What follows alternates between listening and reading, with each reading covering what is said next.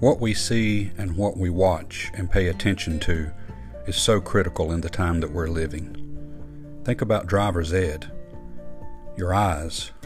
You had eyes in front of you, but with your mirrors, you had eyes behind you, watching where you're going and paying attention to what's behind you and where you've been, looking left and right before making a turn, looking behind you entirely the time that you're backing.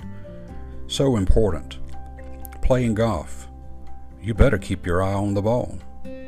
So crucial to watch the right things at the right time. David Jeremiah says this this is a time when all of God's people need to keep their eyes and their Bibles wide open. Why?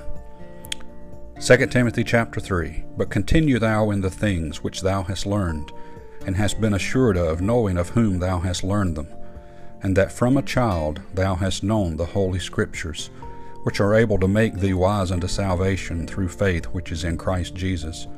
All Scripture is given by inspiration of God and is profitable for doctrine, for reproof, for correction, for instruction in righteousness, that the man of God may be perfect, truly furnished unto all good works.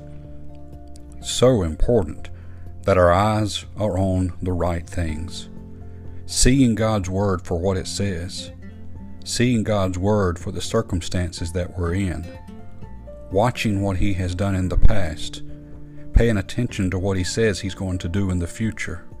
And all of it comes from Him. And it's for our good.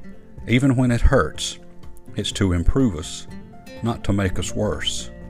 So, where are our eyes focused today? What are we watching?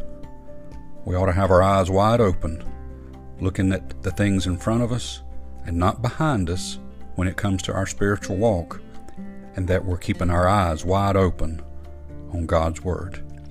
Be sure to read your Bible today, tomorrow, and every day, and as much as you can from here on out. It's the only thing that's going to stand true while we're here on this earth. May God bless you and have a wonderful day.